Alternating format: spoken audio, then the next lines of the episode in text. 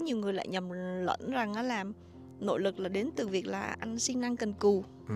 Khi mà gặp sóng gió thì cái nội lực nó nó sẽ giúp mình à, bẻ gãy những cái sóng gió nó đơn giản hơn.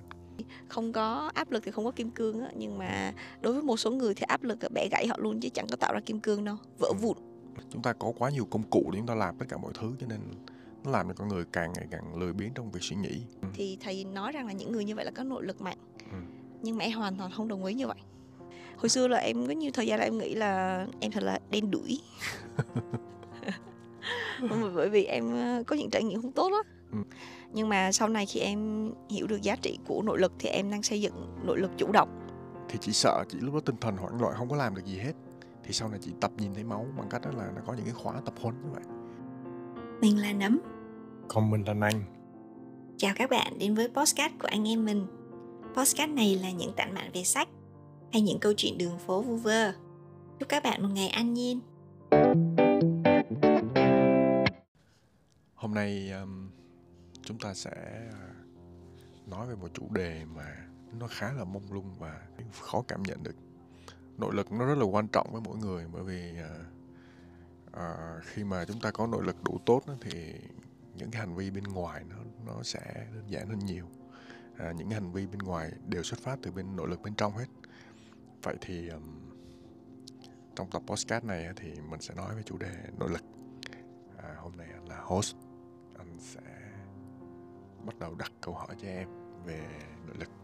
Vậy thì theo em nội lực là gì? Dạ, nội lực đúng theo nghĩa của từ nội lực. Nội lực tức là sức mạnh của bên trong. Ừ. Như vậy thì uh, khác với nội lực là ngoại lực là những tác động từ bên ngoài. Ừ. Thì đó, em thấy hiểu là đơn giản nội lực chính là sức mạnh từ bên trong. Ừ. Nó có định nghĩa nào cụ thể không? Thực ra thì định nghĩa về nội lực em có đi tìm hiểu thì có rất là, có rất là nhiều kiểu hiểu khác nhau. Ừ. Có người sẽ hiểu nội lực là động lực. Ừ. Nghĩa là bên trong anh có một cái động lực gì đó thì nó là nội lực. Ừ. Có nhiều người lại nhầm lẫn rằng nó làm nội lực là đến từ việc là anh siêng năng cần cù. Ừ.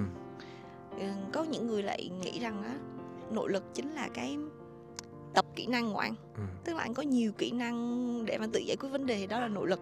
Ừ. Nhưng mà theo cá nhân em á, thì nội lực là sức mạnh bên trong, mà sức mạnh bên trong thì được cấu thành từ nhiều thứ. Ừ. Nó có thể là bao hàm tất cả những cái mà em vừa nói luôn. Ừ.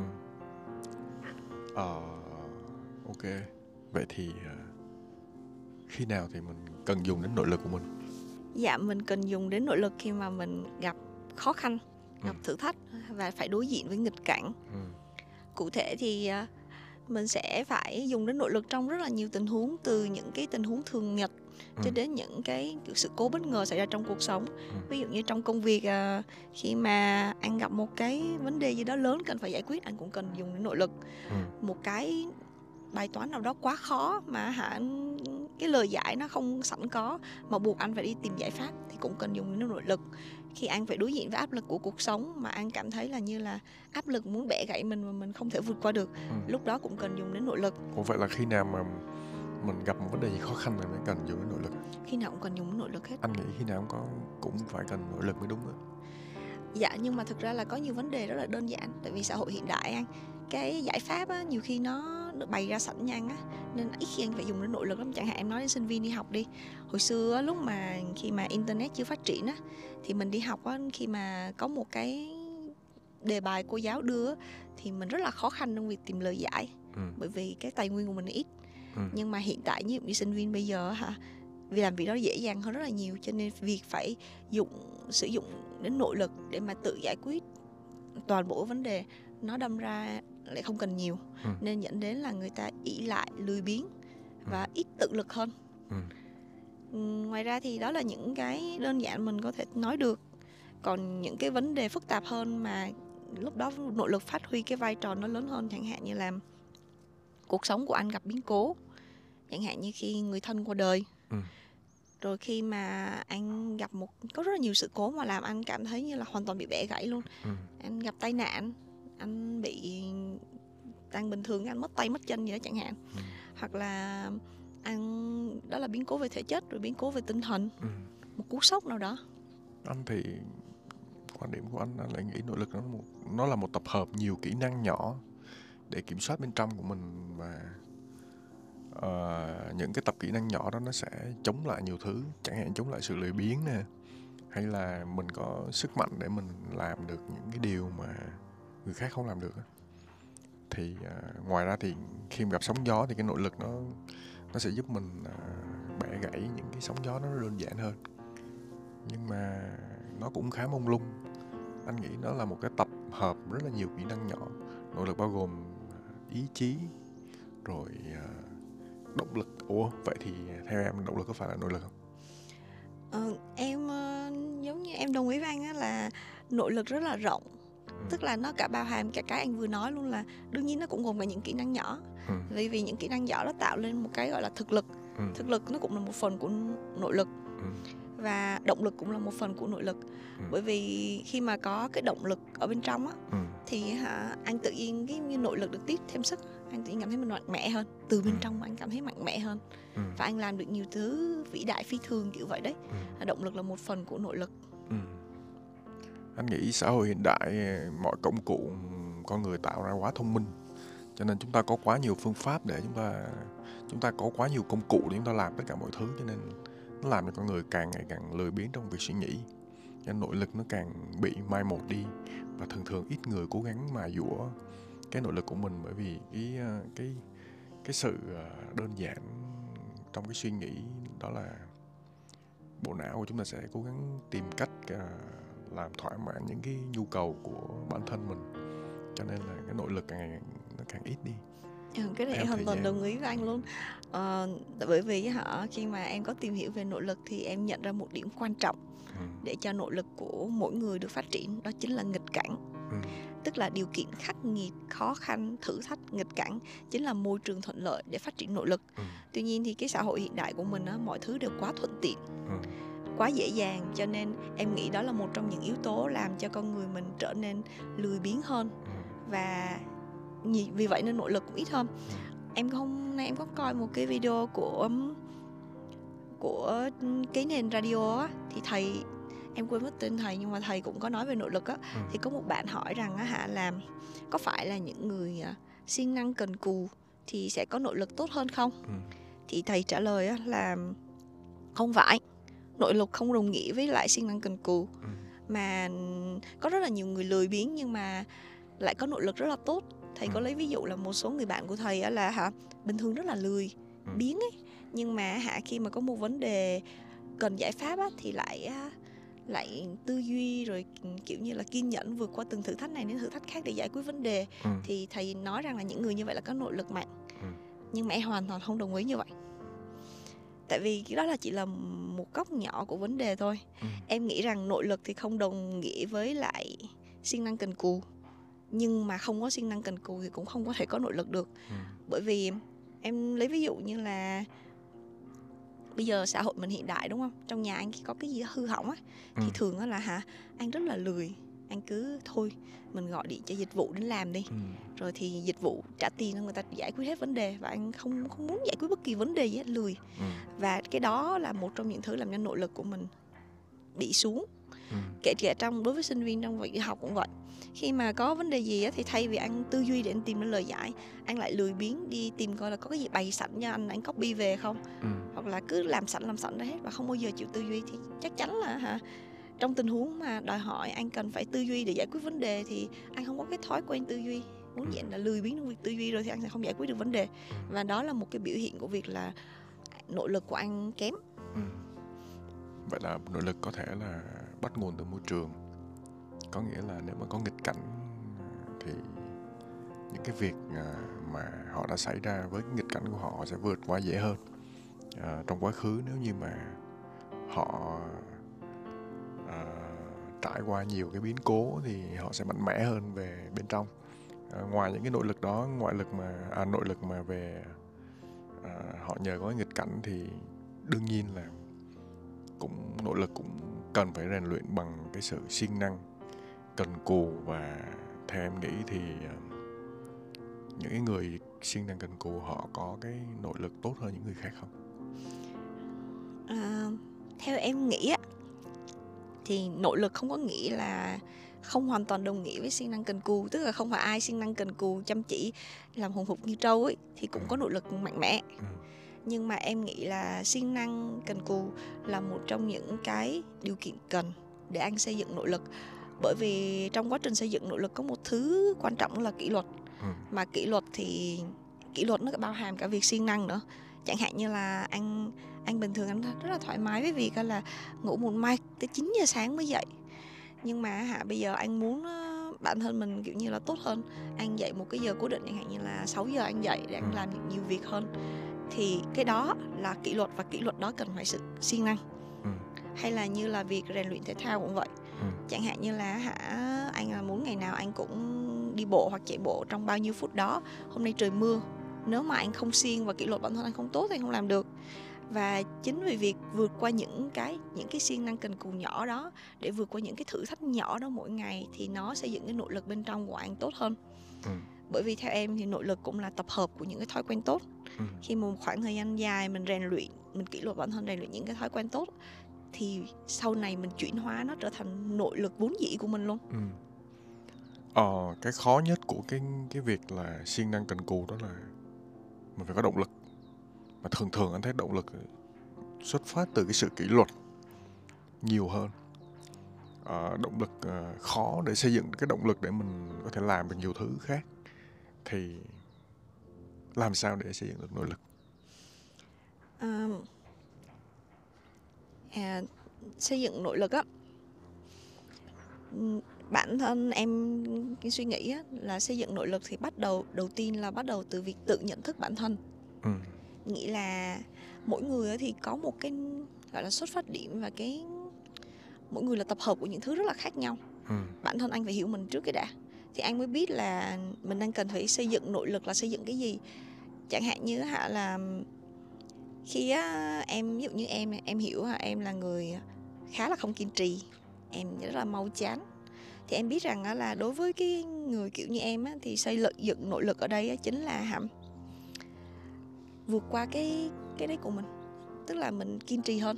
ừ. Mà để kiên trì hơn thì em phải ngồi nghĩ coi là ồ như thế nào là kiên trì. Chẳng hạn như là em lên một cái kế hoạch tập thể dục thì em biết rằng à là em phải theo nó tới cùng, em ừ. chỉ nhắc mình như vậy, và đối với em đó là xây dựng nội lực. ừ. Hoặc là đối với một số khác, chẳng hạn như là những bạn sinh viên đó mà nhận ra rằng à mình quá bị phụ thuộc vào công cụ, mình rất là lười suy nghĩ, mỗi lần có một cái đề bài thì mình cứ sử dụng công cụ mà mình giải quyết cái đó thôi, chứ chẳng bao giờ mình tư duy cả. Khi mà có được cái nhận thức đó thì mình sẽ bắt đầu thay đổi, ừ. và đó chính là một kiểu xây dựng nội lực. Nên việc tiên quyết đầu tiên em nghĩ để mà xây dựng nội lực đó là tự nhận thức. ừ. Phải biết bản thân mình tốt cái gì, xấu cái gì, mình phải vượt qua cái gì để mà tiến bộ hơn. ừ. Tiếp theo thứ hai là quan trọng nhất, quan trọng thứ hai là kỷ luật. Kỷ luật, kỷ luật và kỷ luật. Chỉ có kỷ luật mới xây dựng nội lực thôi. ừ. Thứ ba là thường xuyên đẩy mình vào hoàn cảnh khó khăn. ừ. Tại vì bây giờ mọi thứ dễ chịu quá, nên mình phải thường xuyên làm những thứ không dễ chịu. ừ. Những thứ không dễ chịu em nói đó, ví dụ như là làm sáng sớm ngủ nướng tới tám chín giờ thật là dễ chịu, nhưng mà dậy vào lúc sáu giờ sáng đi chạy thì thật là khó chịu. ừ. Nó những cái nhỏ nhỏ khó chịu đó à, mình cứ làm. Hoặc là bình thường á, những cái rất là dễ chịu là năm nào mình cũng quen là đến ngày sinh nhật của mình, nó là những người đó, những người thân đó sẽ chúc chúc mừng sinh nhật của mình, tặng quà sinh nhật cho mình. Nhưng mà một hồi cái có một năm nào đó người ta quên mất, người ta không làm việc đó nữa. Thế là mình thấy khó chịu. Và khi đó mình nhận ra được rằng là cái khoảnh khắc mà mình chấp nhận sự khó chịu đó và vui vẻ vượt qua sự khó chịu đó là việc xây dựng nội lực. Đó, thì đó mình sẽ đang xây dựng nội lực. Nghĩ là mình luôn đẩy mình vào tình huống khó chịu. Hoặc chẳng hạn như là mình sướng quá, ở nhà cứ ăn ăn ngày ba bữa, ăn ngon rồi ngủ giường trên đệm. Giờ mình thử quăng mình vào thiên nhiên hoang dã, ừ. ăn thiếu thốn rồi ngủ trên đất. ừ. Khả năng chống chịu với chống chịu với lại nghịch cảnh, nó dạ. giống như rèn luyện chủ nghĩa khắc kỷ. Dạ, giống rèn luyện chủ nghĩa khắc kỷ giống là ba cái. Ngoài ra còn thêm một số cái nữa như là phải xây dựng thực lực. Ừ. Tức là xây dựng cái bộ kỹ năng của anh. Bởi vì khi mà hả, cái tập kỹ năng của anh nó nhiều lên, thực lực của anh nó lớn lên đó, thì khả năng giải quyết vấn đề của mình nó lớn lên, đồng nghĩa với nội lực tăng. ừ. Chung quy nói lại thì nội lực cũng chính là làm sao để giải quyết vấn đề và vượt qua nghịch cảnh. ừ. ừ. chống lại sức đi của bản thân mình ừ. và sức kéo của người khác, tức là không để ngoại cảnh tác động. ừ. Thì cái tập kỹ năng để mà xây dựng thực lực cũng là một phần quan trọng trong việc mà phát triển nội lực. ừ. Và cuối cùng em nghĩ là phải, một trong những điều quan trọng để có một nội lực khỏe mạnh đó là xây dựng một tinh thần khỏe mạnh. Tinh thần khỏe mạnh sẽ đến từ rất là, tức là anh phải bảo vệ cái sức khỏe tinh thần của mình đó. Ừ. Sức khỏe tinh thần thì cũng bao gồm đến từ sức khỏe thể chất, ừ. phải khỏe mạnh. Thứ hai là sức khỏe tinh thần đến từ việc anh phải sống ở hiện tại. ừ. Anh sống ở hiện tại thì anh vui vẻ với những khoảnh khắc hiện tại thì tinh thần khỏe mạnh hơn. Rồi sức khỏe tinh thần khỏe mạnh còn thể hiện bằng việc là anh luôn tích cực. ừ. Đó, năm cái, em nghĩ là năm cái đó là năm cái key để mà xây dựng nội lực. ừ. Nội lực anh nghĩ nó xuất phát từ cái nghịch cảnh mà người ta có được cái nội lực đó. Cái thứ hai là cái loại nội lực mà người ta xuất phát từ cái sự kỷ luật bản thân.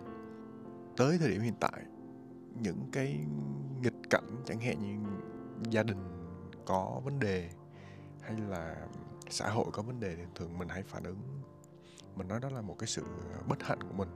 Thì theo em những cái đó có phải là sự may mắn trong nghịch cảnh hay là sự uh, bất hạnh? Nó tùy thuộc vào bản thân mỗi người. Tại vì uh, mình phải đồng ý rằng là không phải ai sinh ra cũng sở hữu một cái gọi là, có nghiên cứu khoa học á, em có đọc là hả, có những người sinh ra sở hữu những cái gen mà người ta tự nhiên vô cùng rất là lạc quan, mà có những người sinh ra sở hữu những cái gen khiến họ rất là dễ bị trầm cảm. ừ. Nên hả, không phải là nghịch cảnh nào thì cũng kiểu như là uh, cái, cái gì không có áp lực thì không có kim cương á. Nhưng mà đối với một số người thì áp lực bẻ gãy họ luôn chứ chẳng có tạo ra kim cương đâu, vỡ vụn. ừ.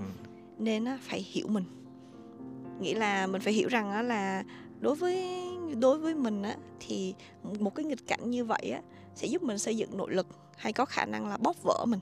ừ. Và để xây dựng nội lực thì nó không phải là cái quá trình, nó là một quá trình dài chứ nó không phải là việc sớm muộn ngày một ngày hai. Khi mà mình biết mình đang ở đâu á, thì mình xây từ từ. ừ. Ví dụ như là ồ, nội lực của mình á, mình đừng có so với người khác. ừ. Em nghĩ là xây dựng nội lực là bản chất là để bản thân mình tốt hơn mình ngày hôm qua, ừ. chứ đừng có so với người khác. Mình không thể nói một, em thấy những cái câu như vậy này, ờ, cô ấy có nội lực tốt hơn anh ấy. Em nghĩ cái đó là kiểu so sánh nó không đúng. Bởi vì á, nội lực của mỗi người, mỗi người sinh ra sở hữu những cái bộ não rất là khác nhau, và cái cảm giác về cái gọi là cái khó khăn nó khác nhau, cái, cái sức nặng của khó khăn, nó, thử thách nó cũng khác nhau. Với người này cái thử thách như vậy là rất là lớn, nhưng với người khác nó rất là bình thường. ừ. Thì cũng không thể nói là tại vì anh này nội lực tốt hơn anh kia. ừ. Nhiều khi sinh ra nó vậy, não nó tốt thì lạc quan, không nghĩ nhiều, nó không thấy có cảm giác áp, áp lực gì. Vì vậy mình á, quan trọng là mình phải hiểu mình. Còn việc á, mà những cái nghịch cảnh trong cuộc sống hay biến cố trong cuộc sống hả, tạo thành nội lực cho mình hay bẻ gãy mình là do người đó quyết định. Khi anh quyết định rằng là ồ, nghịch cảnh này sẽ giúp cho nội lực của mình mạnh hơn, mình sẽ biến nghịch cảnh này, vượt qua nghịch cảnh này và ừ. tạo ra một nội lực tốt hơn thì nó sẽ tốt hơn. ừ. Bù lại mà khi mà anh cảm thấy rằng nghịch cảnh này quá sức của mình, mình cần sự giúp đỡ để vượt qua thì mình nên tìm sự giúp đỡ. ừ. Tại vì tinh thần khó nói lắm. ừ. Anh nghĩ nó cũng có tới người tiếp người hướng nội hướng ngoại, và cái sự may mắn hay là sự bất hạnh thì nó còn liên quan tới nhiều thứ lắm. Nó liên quan tới cách suy nghĩ. à, Người hướng ngoại thì cũng sẽ có những cái nội lực mà khác với người hướng nội. Em nói đúng đó. Quan trọng nhất là mình hiểu mình. Mình hiểu bản thân mình thiếu cái gì, mạnh cái gì, yếu cái gì. Và cái sự may mắn hay là sự bất hạnh thì cũng do cái cách mình nghĩ. Dạ, thì em tóm tắt những ý chính trong bài ngày hôm nay là: thứ nhất, nội lực là gì? Nội lực là sức mạnh từ bên trong, và nó là để chống lại những tác động từ bên ngoài, vượt qua thử thách, vượt qua nghịch cảnh và vượt qua cả sức đi của bản thân mình. Đó gọi là nội lực. uhm, Theo em á, thì có một số cái gọi là cái một số cái bí kíp kỹ thuật kiểu, kiểu vậy để mà mình có thể xây dựng nội lực cho mình. Thứ nhất đó là tự nhận thức bản thân. Mình phải biết mình là ai, mình mạnh cái gì, mình yếu cái gì. Thứ hai là kỷ luật bản thân, kỷ luật, kỷ luật, kỷ luật, kỷ luật, luật rất là quan trọng trong việc xây dựng nội lực. Thứ ba là thường xuyên đặt mình vào tình huống không dễ chịu, tự tạo ra khó khăn và nghịch cảnh cho mình. Thứ tư đó là xây dựng cái bộ kỹ năng, tức là cái kỹ năng, cái tập hợp các kỹ năng để mà xây dựng cái thực lực của mình á, nghĩa là sẽ tăng cái khả năng giải quyết vấn đề của mình. Và cái cuối cùng đó là sức khỏe tinh thần. Một tinh thần khỏe mạnh thì sẽ có một cái nội lực tốt, và tinh thần khỏe mạnh thì nó sẽ đi kèm với lại sức khỏe tốt. Ừ. Rồi một số cái như là thường xuyên sống ở hiện tại, không bị tiêu cực. Đó, sức khỏe tinh thần cũng giúp ừ. cho nội lực của mình tốt. Ừ. Dạ, hết ạ. Ừ. Anh thấy để xây dựng nội lực uh, cần một thời gian rất là dài. Mỗi người thì cũng sẽ có những cái cách để xây dựng nội lực riêng. Và với em á, thì em xây dựng nội lực bằng cách nào, và hiện tại nội lực của em đã, em thấy nó có tốt không, và em có kiểm soát được nó không? Em hả? Em uh, với em thì hiện tại, hồi xưa thì em được xây dựng nội lực một cách thụ động, do là vốn dĩ môi trường sống của em thường xuyên có nghịch cản, ừ. khó khăn xảy ra hàng ngày, hàng tuần, hàng tháng. Vậy là may mắn đó chứ. Thì không, may còn may hay xui còn tùy. Hồi xưa là em có nhiều thời gian là em nghĩ là em thật là đen đủi. Bởi vì em có những trải nghiệm không tốt đó. Ừ. Tuy nhiên hả, nhờ vào những cái việc đó thì hình thành con người em ngày hôm nay. Nội lực của em nghĩ là cũng khá là ok, nhưng mà cái đó là xây dựng nội lực thụ động. Ừ. Nhưng mà sau này khi em hiểu được giá trị của nội lực thì em đang xây dựng nội lực chủ động. Ừ. Em xây dựng nội lực chủ động là bằng cách là em rèn luyện những thói quen tốt, chẳng hạn như là thói quen đọc sách này, thói quen rèn luyện thể dục thể thao, tức là em phải vượt qua sức đì của mình. Ừ. Rồi à, thói quen khi mà gặp vấn đề phức tạp thì kiên nhẫn để giải quyết. Ừ. Đó là những cái đó là những cái xây dựng nội lực chủ động. Ngoài ra thì nội lực của em hiện tại tới đâu hả? Nội lực của em hiện tại tốt hơn ngày hôm qua. Ừ. Và tương lai thì em sẽ nó muốn nó tốt hơn ngày hôm nay. Ừ. Và em chẳng có thang nào để so sánh với bất kỳ ai cả. Ừ. Anh thì anh xây dựng nội lực bằng cách khác. Anh xây dựng bằng cách nào? Anh xây dựng nội lực bằng cách là anh tự đẩy mình vào những cái thế mà mình, những cái gì mà mình chưa làm được. À, nội lực đôi khi nó nó xuất phát từ cái cách mình nghĩ nhiều lắm. Nội lực chủ quan mà nội lực khách quan.